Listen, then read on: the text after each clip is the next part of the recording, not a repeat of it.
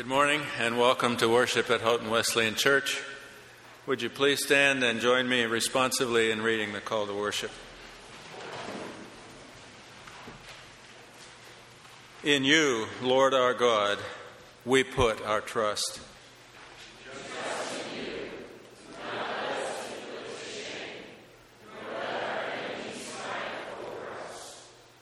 No one who hopes in you will ever be put to shame.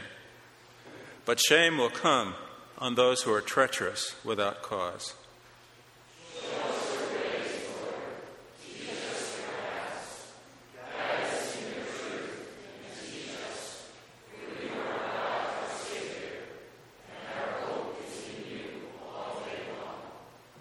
Remember, Lord, your great mercy and love, for they are from of old.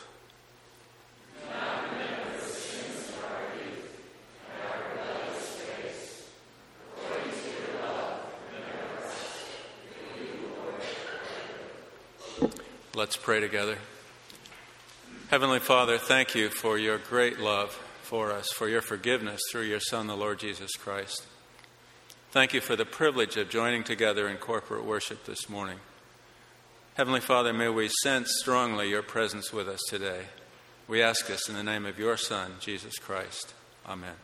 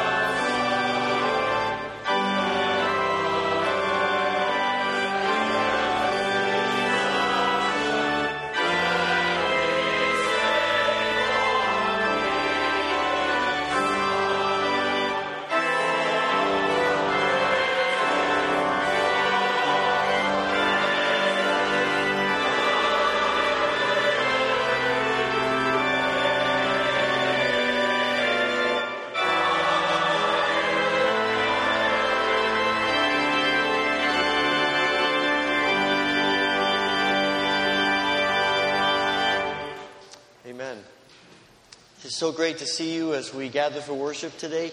We especially welcome those of you who may be guests here this morning. Uh, take a moment, share a word of greeting with others who are here in worship.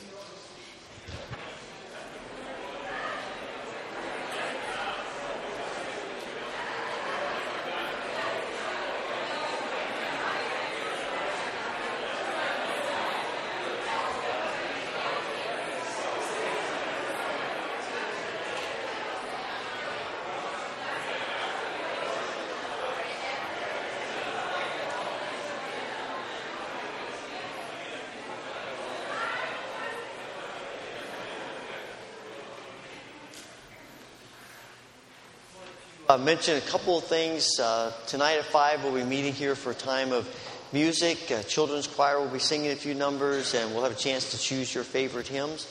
So join us tonight at 5 o'clock. And uh, we're also happy to welcome this morning uh, Dr. Joey Jennings, our district superintendent. He oversees the Wesleyan churches in Western New York, and we're pleased to welcome him here this morning, and he'll be sharing uh, more with us later in the service.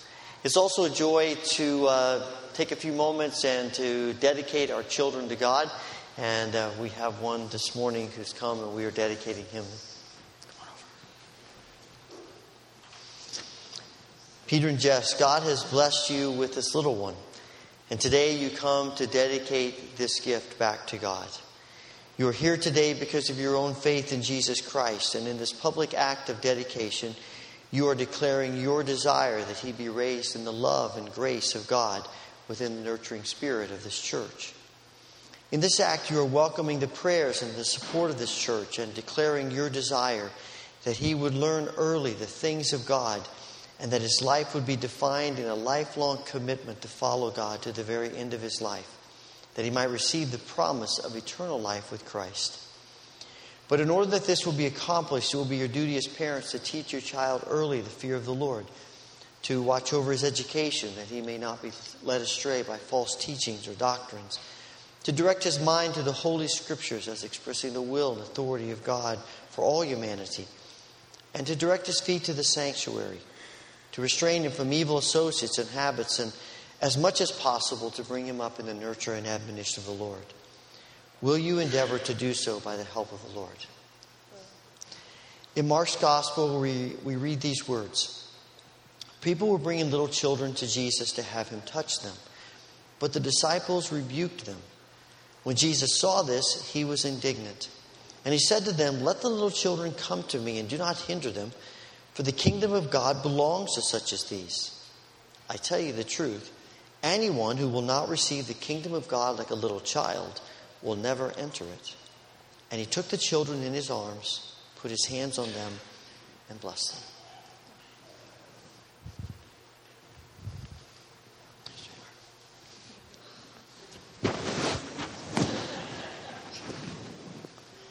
What name have you given your child? Aaron Lawrence Romance, on behalf of your parents, your family, and this church, I dedicate you to God, Father, Son, Holy Spirit. Amen.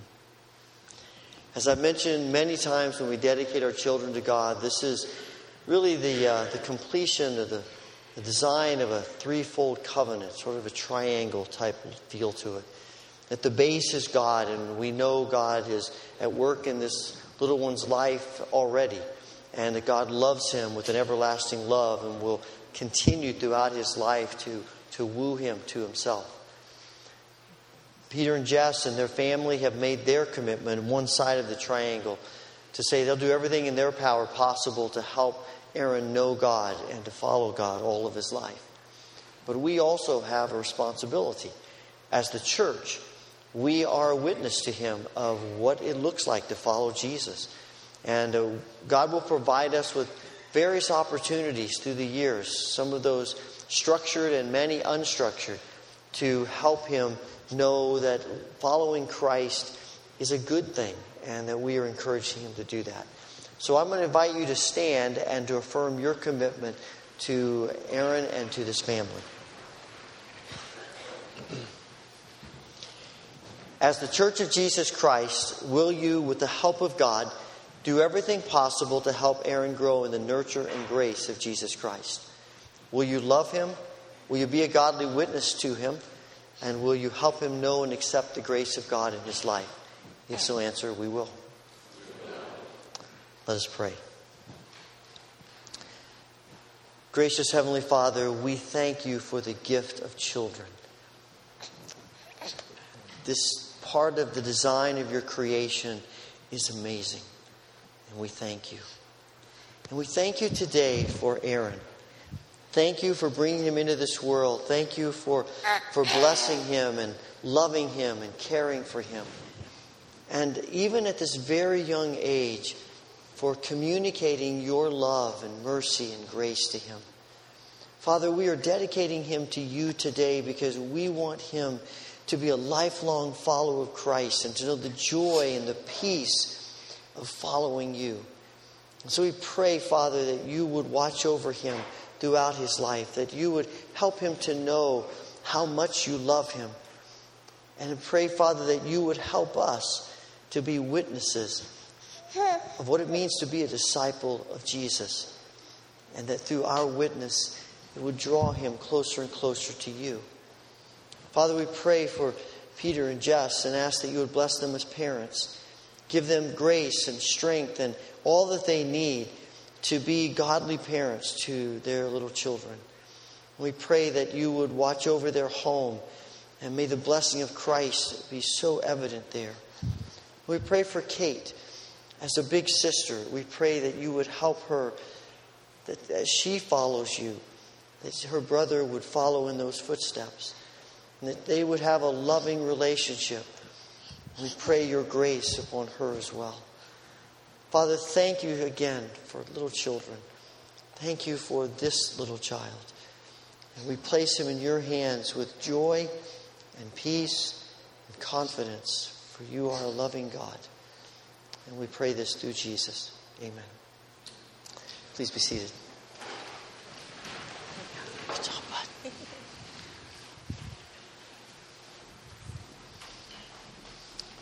Please join with me in the prayer of confession that is printed in your bulletin.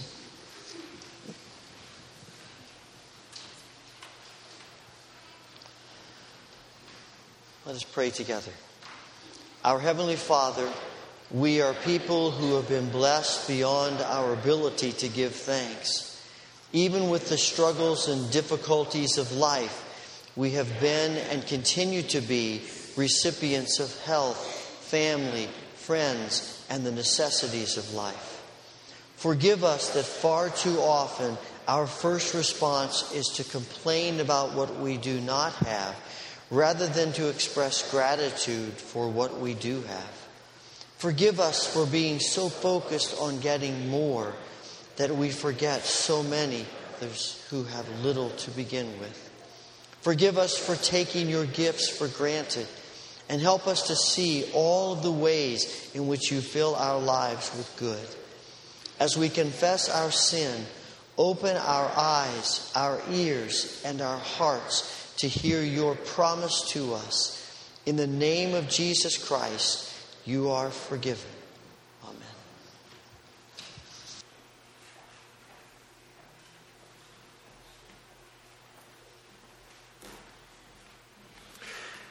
Our Old Testament reading this morning is Psalm 1.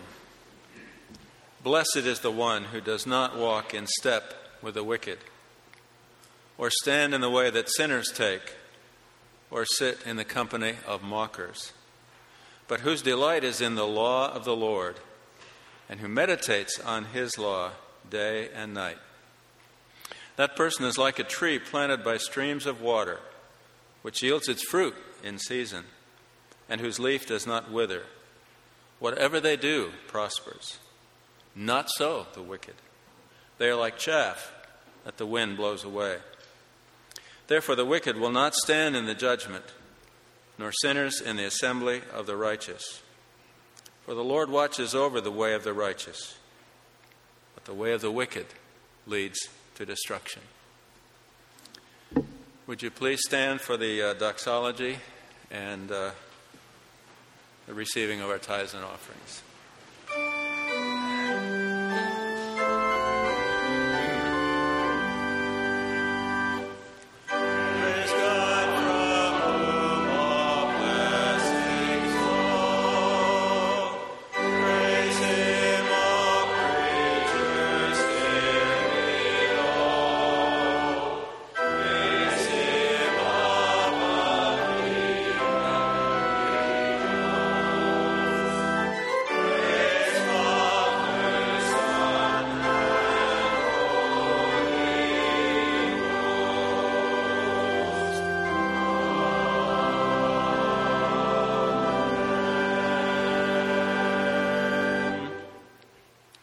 Heavenly Father, we acknowledge that all that we've received comes from you.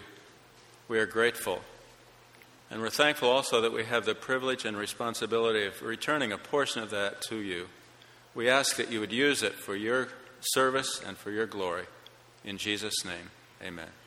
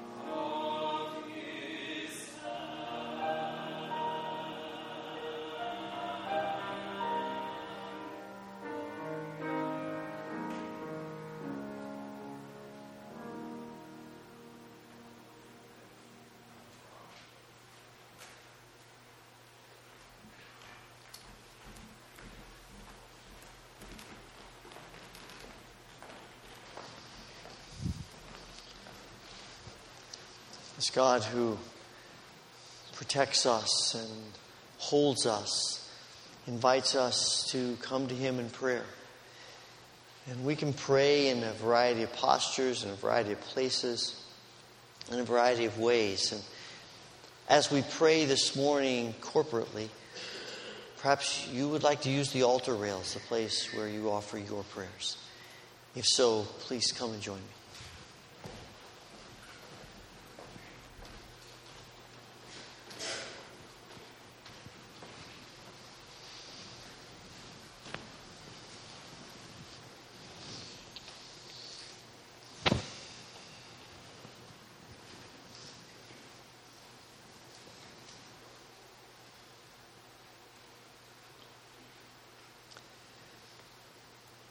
Father, it is an amazing promise that you give us. That you will hold us up. That you care for us. That you are with us. That in the times of life that bring us joy and the times of life that bring us sadness and pain, the constant is that you are with us. And you are our strength and our help. And this morning we come and declare together that you are good and merciful and kind and loving and true and trustworthy. And that we are leaning completely upon you. Father, as we gather today, there are a variety, wide ranging concerns and burdens that are on our hearts. For some of us, there is anxiety about the future, concern about what lies ahead of us. Give us grace to trust you. Help us to see you at work, even when it feels as if you are not. Father, for some of us, there are issues of relationships that are just not where they should be. And we, are, we feel pain and loneliness, emptiness, guilt. Father, we pray that you will restore our broken relationships, that you will help us to seek out and to offer forgiveness. We pray that you will be at work in the various ways in which we relate to others. Father, for some of us, there are burdens of grief loss. We think, especially today, of Mark Getson and his family at the death of his sister this week. And ask for your comforting presence upon them and upon all who are grieving today as it comes to us in its various forms. We pray for all who are struggling with health issues. We think particularly of Bunny Austin and Mike Raybuck, Jill Tyson, Bruce Brenneman, Bev Rett, Micah Christensen, Linda Roth and Dick Gould and Crystal Blake and Emily Cricklar and others who may be on our hearts and our minds today and we pray for your healing grace upon each of them. And Father, we pray for our world in which we live, a world of pain and heartache and suffering. We think of the people in Nepal, and already we have kind of moved on, it feels like. But we know the people in this country are not moving on, that the devastation and the, and the presence of that and the effects of it are still so prevalent in their lives. We pray that you will bring about healing and restoration and rebuilding. May your people, your church, be at the forefront of that. We ask for your grace upon this country that has faced such great hardship. And Father, we pray for the work of your people around the world. We think of the Georges in Australia and ask for your grace upon their ministry there in a difficult place. We pray for our brothers and sisters who face opposition and persecution to their faith. We think of Pastor Azar and the work that he has done for many years. And because of some of those who have turned to you, the opposition and the the threats and the violence have increased. We pray that you will give to him, to his family, to the people that he ministers to, courage and protection and grace. Lord, use their lives, their faithfulness to do miraculous things. Father, thank you for all that you do in our lives. Thank you for the ways in which you are at work that we see and ways that we don't see. Give us a continued spirit of trust, knowing that you are good and that you are in control. We offer our prayer to you this morning in the name of Jesus Christ, our Lord, our Savior, and the one who teaches us the model for prayer, which we now pray together. Our Father, who art in heaven, hallowed be thy name. Thy kingdom come, thy will be done on earth as it is in heaven. Give us this day our daily bread, and forgive us our debts as we forgive our debtors. And lead us not into temptation, but deliver us from evil. For thine is the kingdom and the power and the glory forever.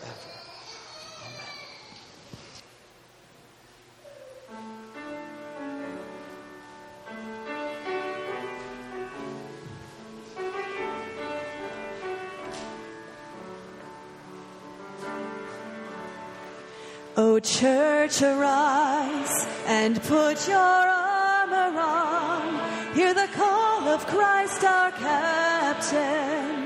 For now the weak can say that they are strong in the strength that God has given.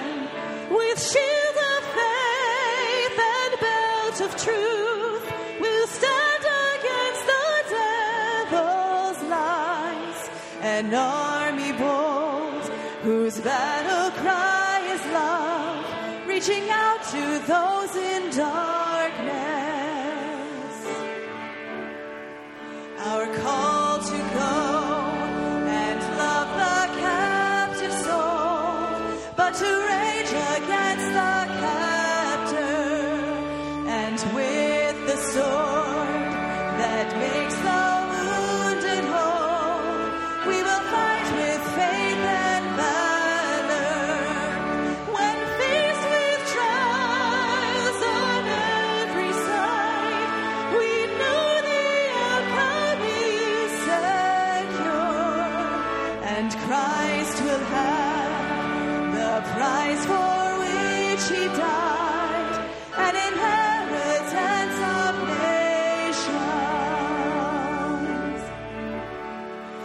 Come see the cross where love and mercy meet as the Son of God is stricken.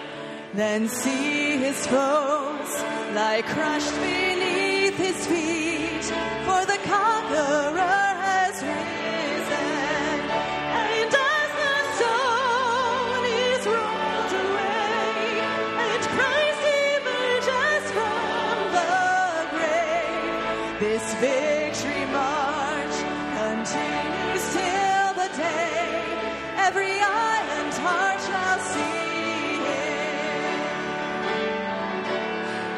So Spirit, come, in every stride, give grace for every hurdle, that we may run with faith to win the prize of a servant good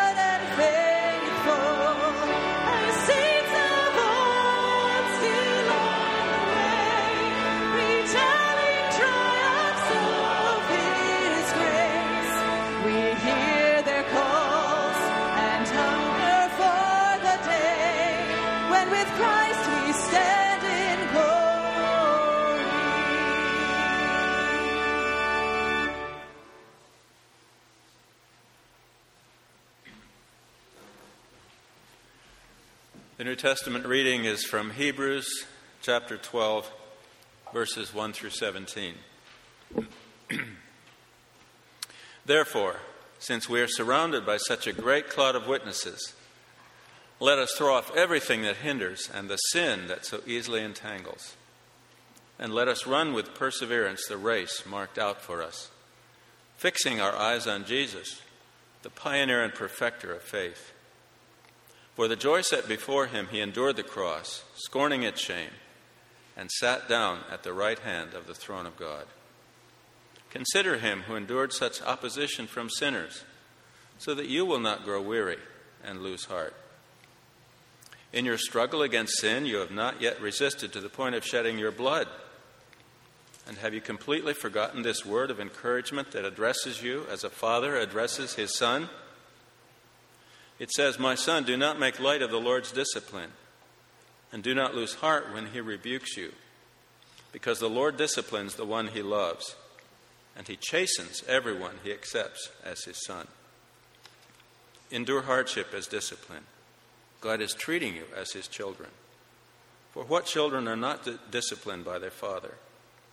If you are not disciplined, and everyone undergoes discipline, then you are not legitimate, not true sons and daughters at all. Moreover, we have all had human fathers who disciplined us, and we respected them for it. How much more should we submit to the Father of spirits and live? They disciplined us for a little while, as they thought best. But God disciplines us for our good, in order that we may share in His holiness. No discipline seems pleasant at the time, but painful. Later on, however, it produces a harvest of righteousness and peace for those who have been trained by it. Therefore, strengthen your feeble arms and weak knees.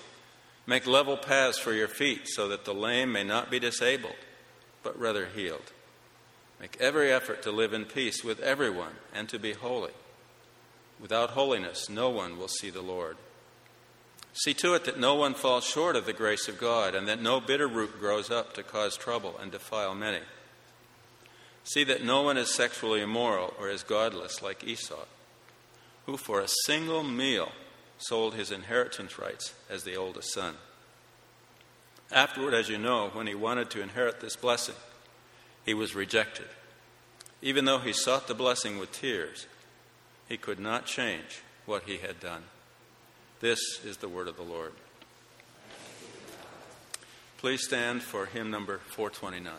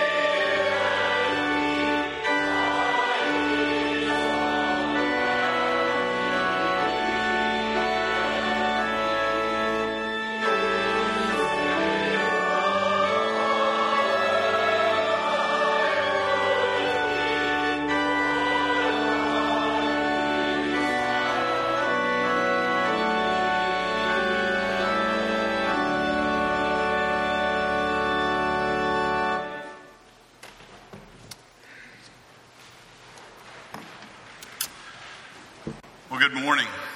What a joy it is to be back in Houghton at the Houghton Wesleyan Church. And really, it feels like coming home to Houghton. It's uh, many family and friends and people that have made such an impact on my life, my wife's life, are part of this congregation.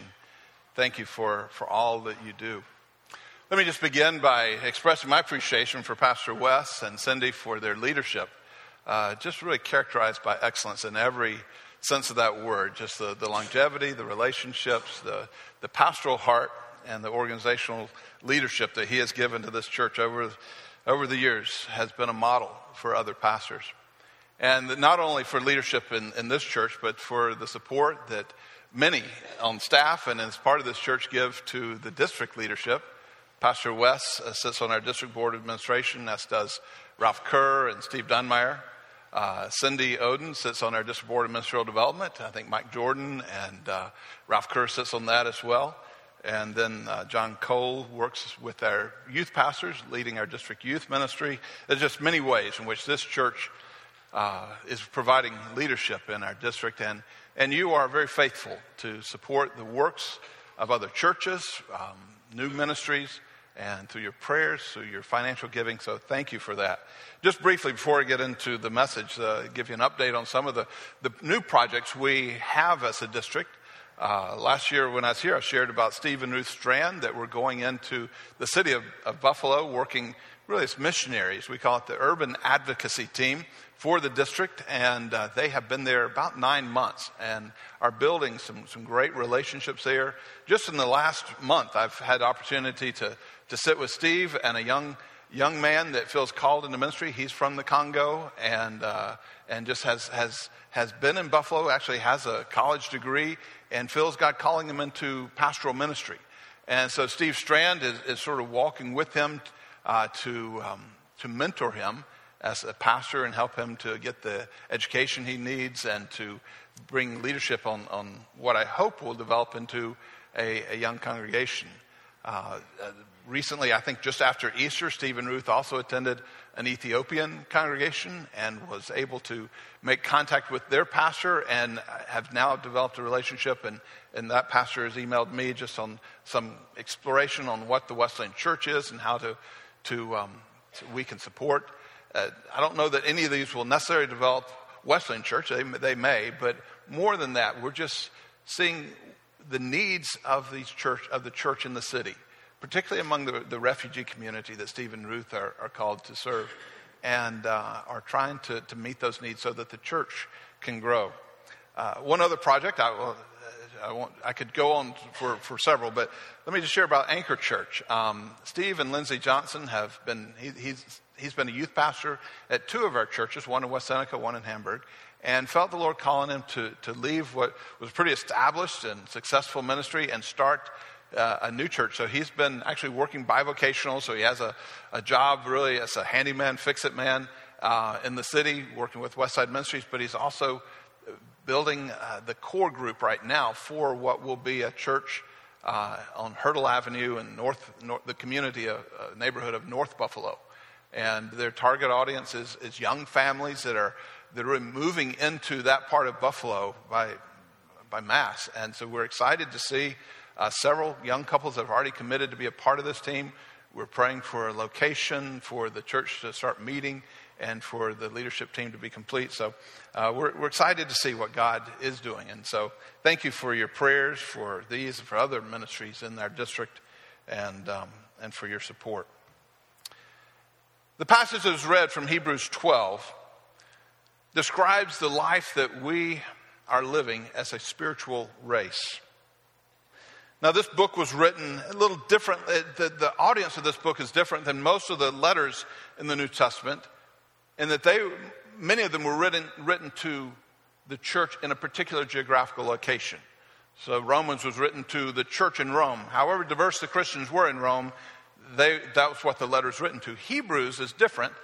Number one, it doesn't mention who wrote the book, but secondly, it is to a group of Christians, those that are of Hebrew lineage or those that are really from the Jewish uh, background before they became Christians. And we understand about this. Number one, they are the, the first Christians, were Jewish Christians on the day of Pentecost, and, and many of the disciples, all the disciples that Jesus, apostles that Jesus worked with, were, were Jewish that now believed that Jesus was the Messiah. We also can see that, that their struggles were, were twofold. Number one, that they, they struggled with their traditions of the law, and many of the letters written in the New Testament were to say, well, no, we, we, we are saved by faith and not by works, not by obedience to the law, but by the actions of Jesus Christ. We also see that the Jews were, were, were struggling with persecution and hardship. And uh, so they, this was written to a church. If you read the entire book of Hebrews, you see several places where it refer, refers to the tribulation, for the, the, the difficulties that they were going through. Some had been in prison. Some had been, uh, had all their possessions or many of their possessions confiscated. Many had gone through what, what the writer describes a great conflict. And so it's in the midst of this that we see this, this chapter, chapter 12, written, what I think is to, to encourage perseverance. Let's look at just the first three verses that uh, were read before. Therefore, since we are surrounded by such a great cloud of witnesses, let us throw off everything that hinders and the sin that so easily entangles. And let us run with perseverance the race marked out for us, fixing our eyes on Jesus, the pioneer and perfecter of our faith. For the joy set before him, he endured the cross, scorning its shame, and sat down at the right hand of the throne of God. Consider him who endured such opposition from sinners so that you will not grow weary and lose heart. A couple places in this passage, and it continues through the chapter, it describes this race that we are running and, and says, Do not grow weary, do not lose heart. As we address this to the church today, I don't believe that there are people that are quitting the race, at least not many, in the sense that they are now denouncing Jesus and going back on their faith. Much more common in the church is for people to grow weary. Continue to believe, continue to come to church, sit in the pews on Sunday, continue to, from all outward appearance, be, be obedient, faithful. But the challenge of persevering has been too great and I see people that simply stop running. They stop growing. They stop becoming more like Jesus day after day. Perhaps when they first came to Christ, there was an enthusiasm, there was a, an excitement of, of, their faith, there was a, a joy in, in being able to read the Word. It's so, so great to come to church and be together with other Christians and, and to sing these songs that were all fresh and new. But, but after a while, the temptation to grow weary and to lose heart is just to go through the motions and not to have this vibrant, growing walk with, run with Christ. And so this chapter was addressed to, to those in the church to say, keep on going, keep on running, run by faith like you've never run before. Don't give up now. Keep on persevering. There are three things I think that, that hinder us. The answer to each is, in some form, it's faith, but let me say it a little more specifically. Number one, we, we struggle with disobedience. And when we struggle with disobedience, the, the issue is do we trust God? Do we have faith in God that He knows what's best for us better than we do? We struggle with difficulties. We struggle with the trials, the hardships that come on each of our lives. And we struggle, God, do you know what you're doing? Why did you let this happen? Are you even in control? And faith and trust in that issue becomes trust in God's love and in his sovereignty. We struggle with discouragement. The race is longer than we thought it was going to be struggle with faith there becomes the intimacy with a living Jesus. Not just a religion that has doctrine, that has a, a liturgy, but with a relationship with a living Christ, with the Holy Spirit that is with us today. So let us pray for that faith. Let's look at these three. First of all, the race is run by faith of obedience. Now, the key issue for disobedience is, is trust. Uh, God tells us to do one thing, and we, we think we know better, and we do another. That is the essence of disobedience. We want to live the life we, we want to live. We want to live the life that just sort of comes naturally to us, or that I think in, intuitively I ought to live. The problem is we don't see the entire course. We can only see what's come before us. We see today, but none of us have any idea what's coming next except God.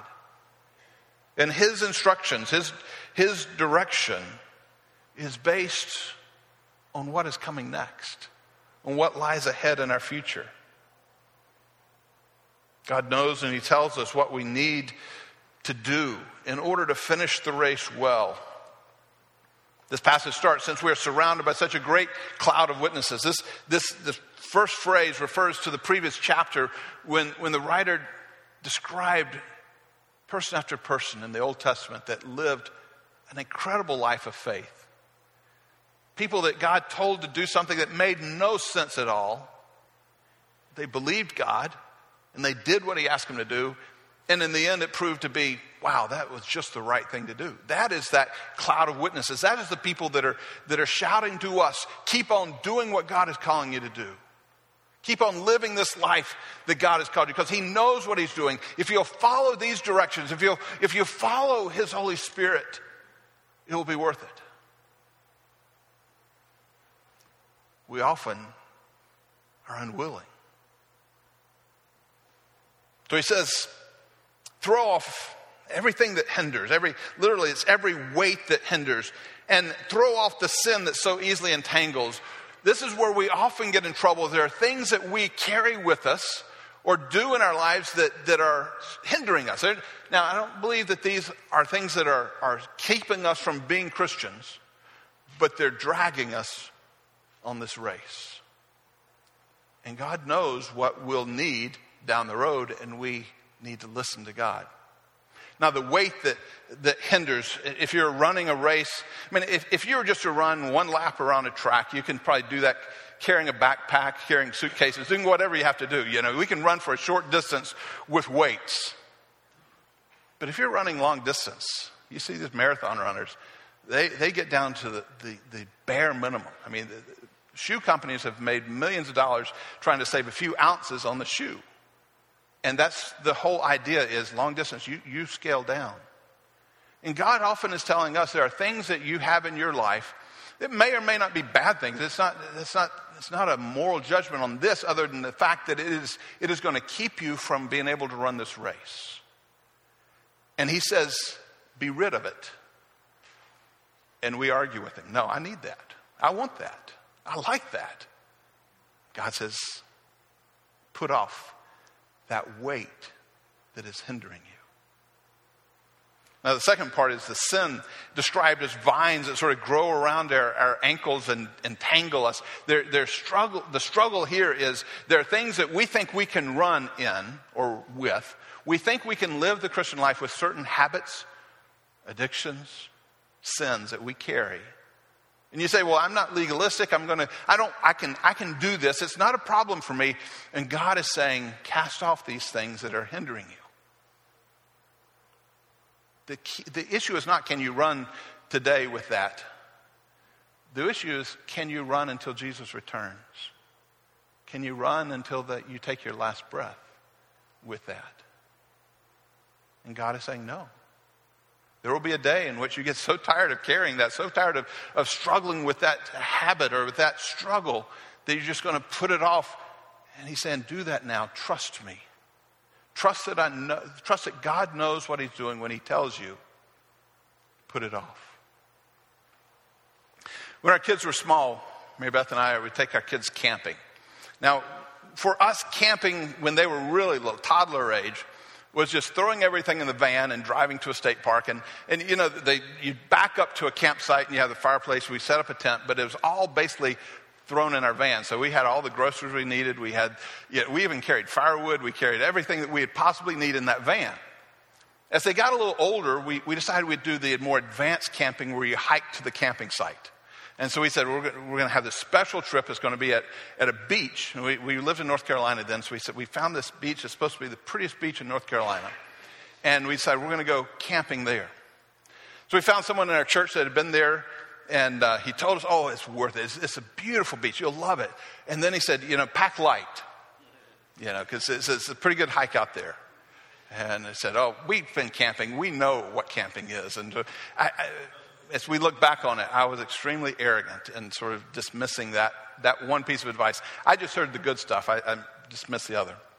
So we decided we'd pack, and we got all this stuff out that we, we normally take camping. It was a Coleman stove, it was a couple jugs of water, it was the sleeping bags, it was the, the crate for, I mean, the, the, the playpen for the kids. I mean, there's all kind of stuff that we might need, eh, you know, we could possibly need when we're on this. And we said, how can we carry this? And I came up with, I thought was a genius idea.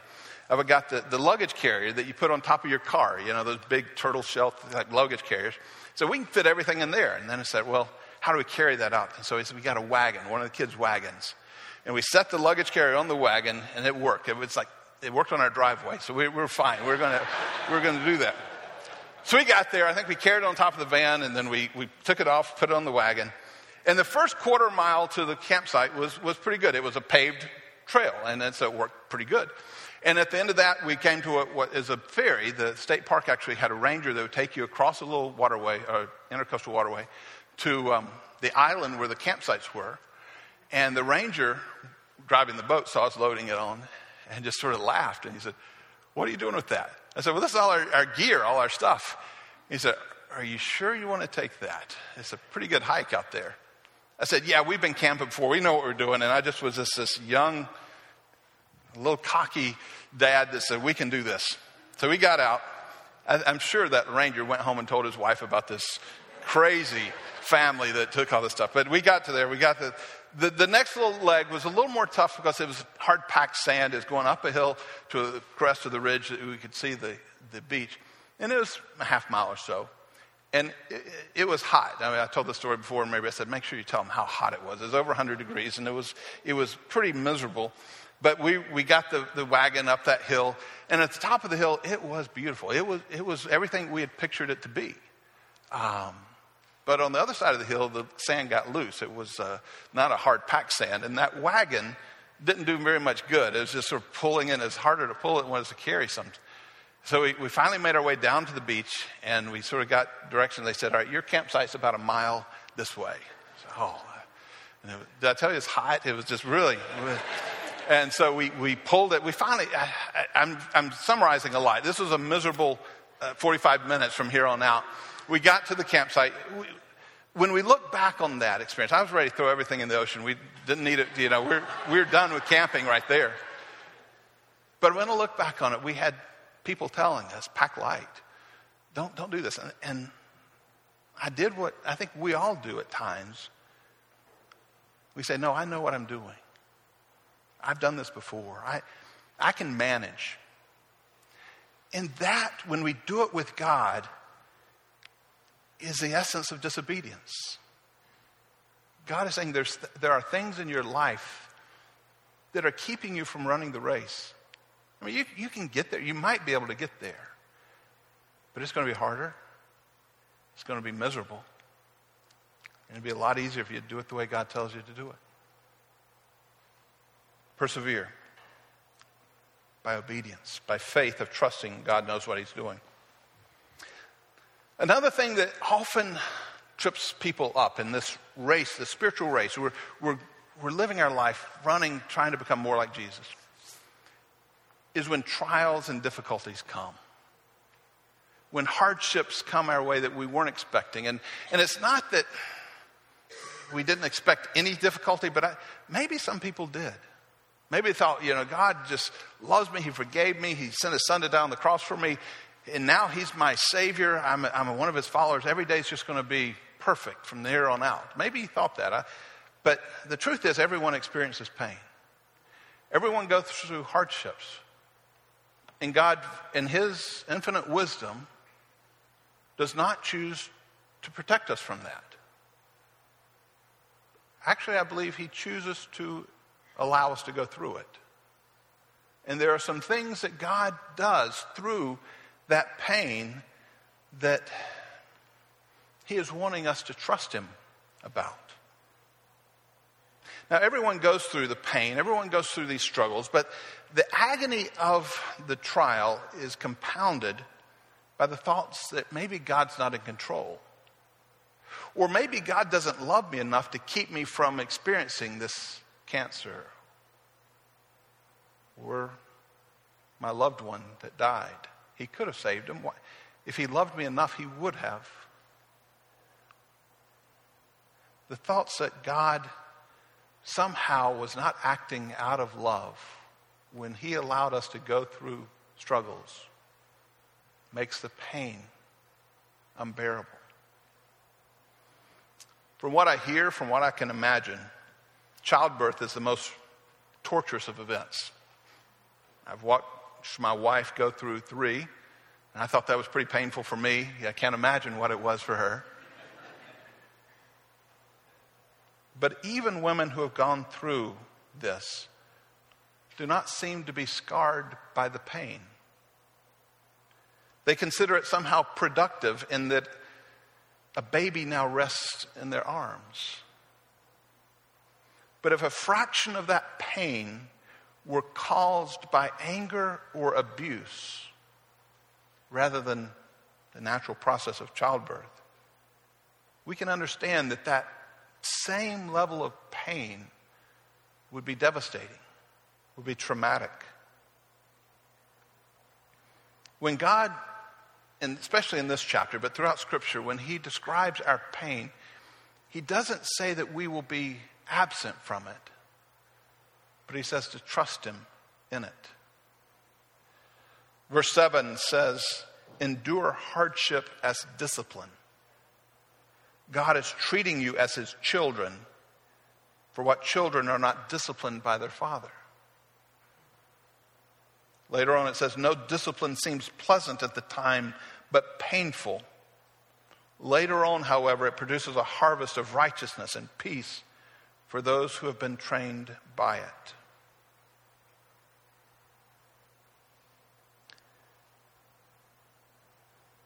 the word that God has for us in the midst of our trials, or even as we anticipate going through trials, is when you go through them, endure them as if God is loving you by allowing you to go through them. He is conditioning you for something that, if He didn't do this, would be even worse. Which is really what a parent does when they discipline their children. We don't try to do it just to inflict pain, but we're trying to protect them from what may be greater pain if we don't. God knows what we need, He knows what the future holds, and He enables us. He blesses us by taking us through those trials.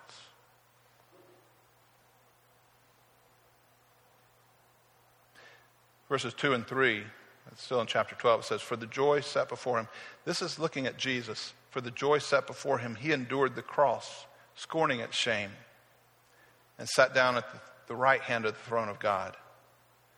Consider him who endured such opposition from sinners, so that you will not grow weary and lose heart. As we, the way we view pain, the way we view trials, very much determines how we'll keep running in the midst of them. Many runners who, and I'm, I'm not a long distance runner, you probably tell that, but, but uh, people who are have talked about going to a place in their run where they hit a wall.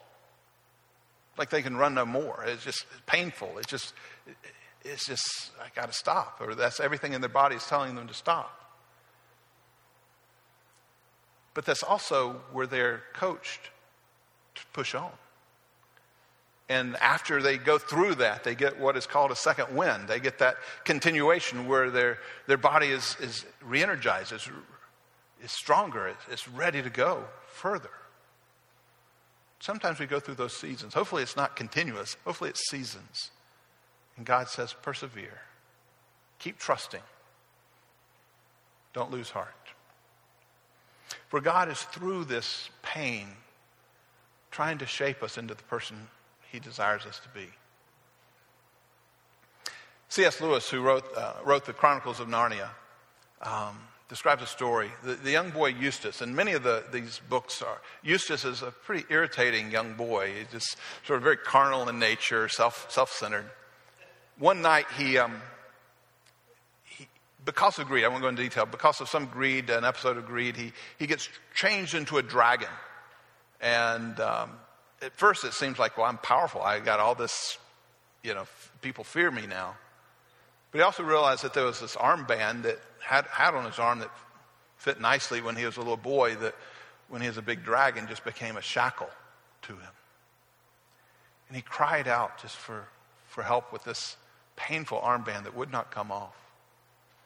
And Aslan, the, the lion who represented, represents God in these, these stories, came to him and was offering to help him. He took him out for a walk, and they, were, they came to a spring, a spring fed body of water.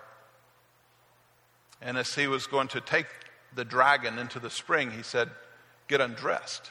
Now, Eustace, who the dragons, said, Dragons don't have clothes. What, what does he mean? What is he talking about to get undressed? And he looked in his, his scales on his arms and all over his body would peel off. And he said, Maybe that's what the lion, Aslan, means. So he started picking at the scales and realized it was like snakeskin that came off and whole. He could pick it off. And he, so he did it and he, he put that off to the side and he started going in the water and he looked down and there was a layer underneath that, just as ugly, just as crusty. And so he did it a second time. He got it all off and started going a third time. And he realized he couldn't do it on his own. And he cried out to Aslan. And Aslan said, You're going to need me to do it. Listen to what C.S. Lewis writes in the voice of Eustace I was afraid of his claws. I can tell you, but I was pretty nearly desperate now, so I just lay flat down and let him do it. The very first tear he made was so deep that I thought it had gone right into my heart. And when he began pulling the skin off, it hurt worse than anything I've ever felt. The only thing that made me able to bear it was just the pleasure of feeling the stuff peeled off.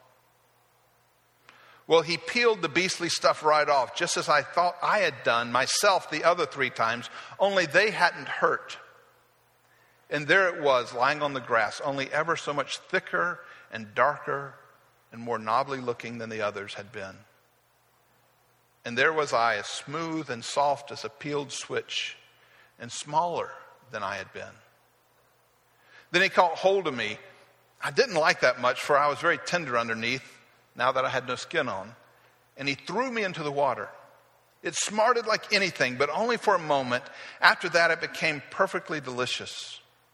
And as soon as I started swimming and splashing, I found that all the pain had gone from my arm. And then I saw why. I had turned into a boy again. God's discipline, God's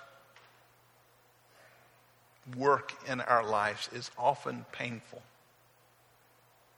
but it makes us become the people He created us to be.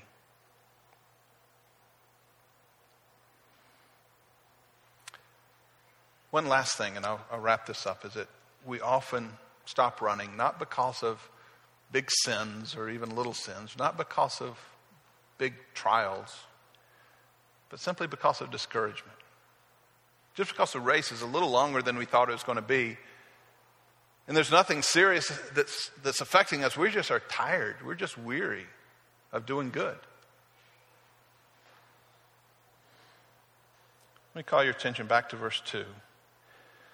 When we see the call here is let us run with perseverance the race marked out for us, fixing our eyes on Jesus, the pioneer pioneer and perfecter of our faith.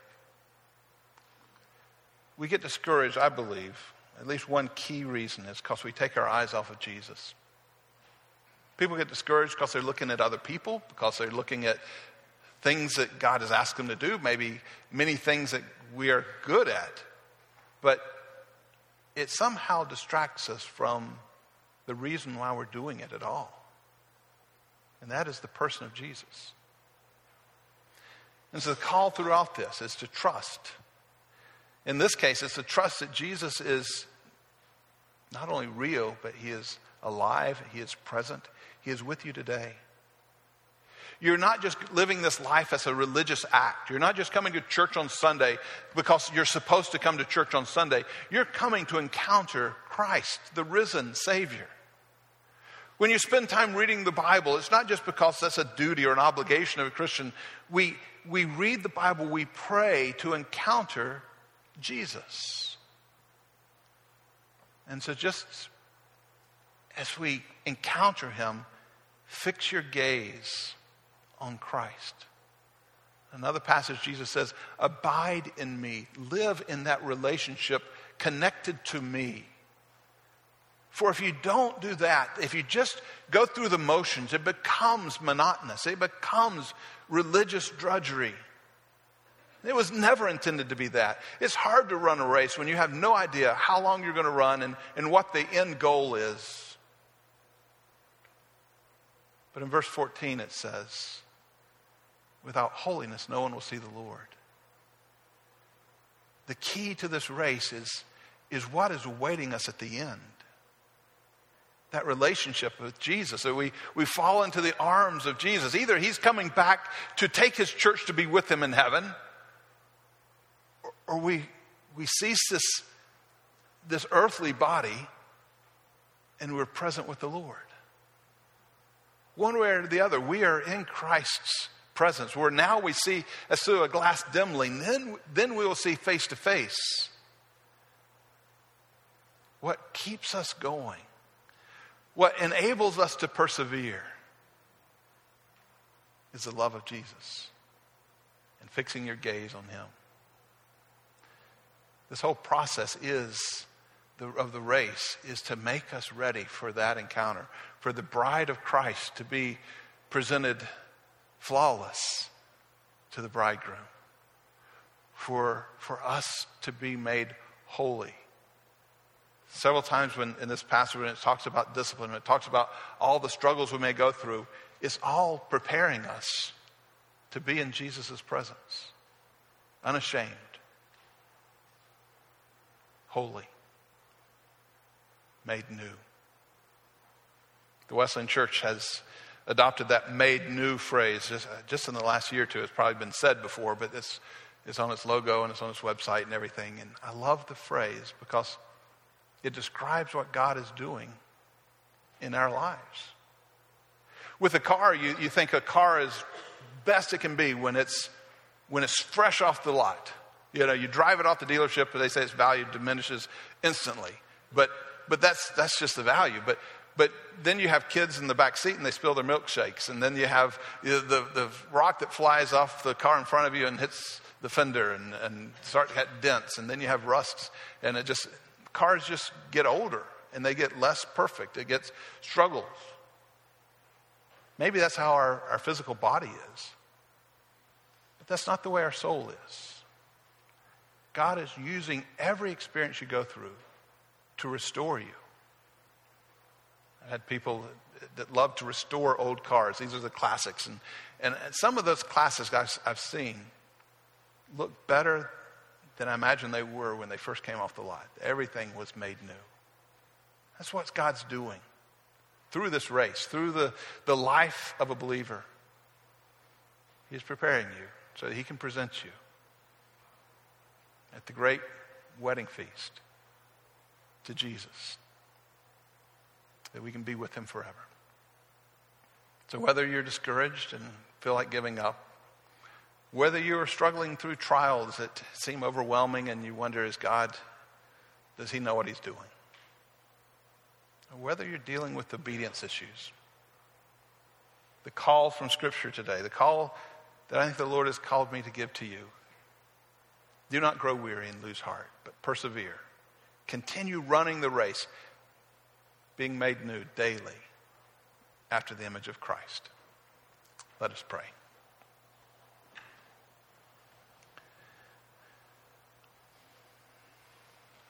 Lord, I pray that you would take this passage of Scripture and the words that I have shared,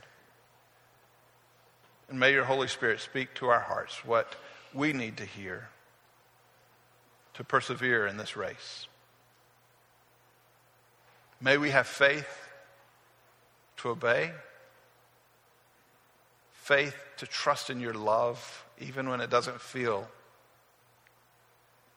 like love, faith to keep on in the midst of the dry seasons.